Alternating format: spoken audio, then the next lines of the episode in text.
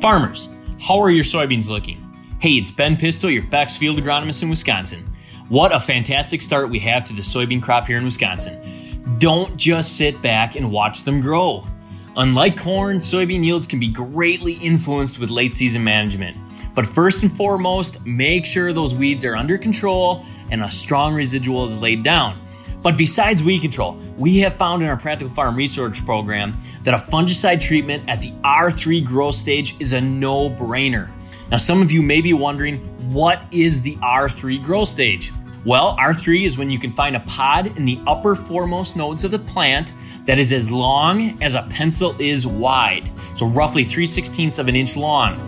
Now, when spraying at that time, you are protecting the flowers that contribute the most to the soybean yield. If you'd like more information like this, you check out our website at beckshybrids.com and have a great weekend.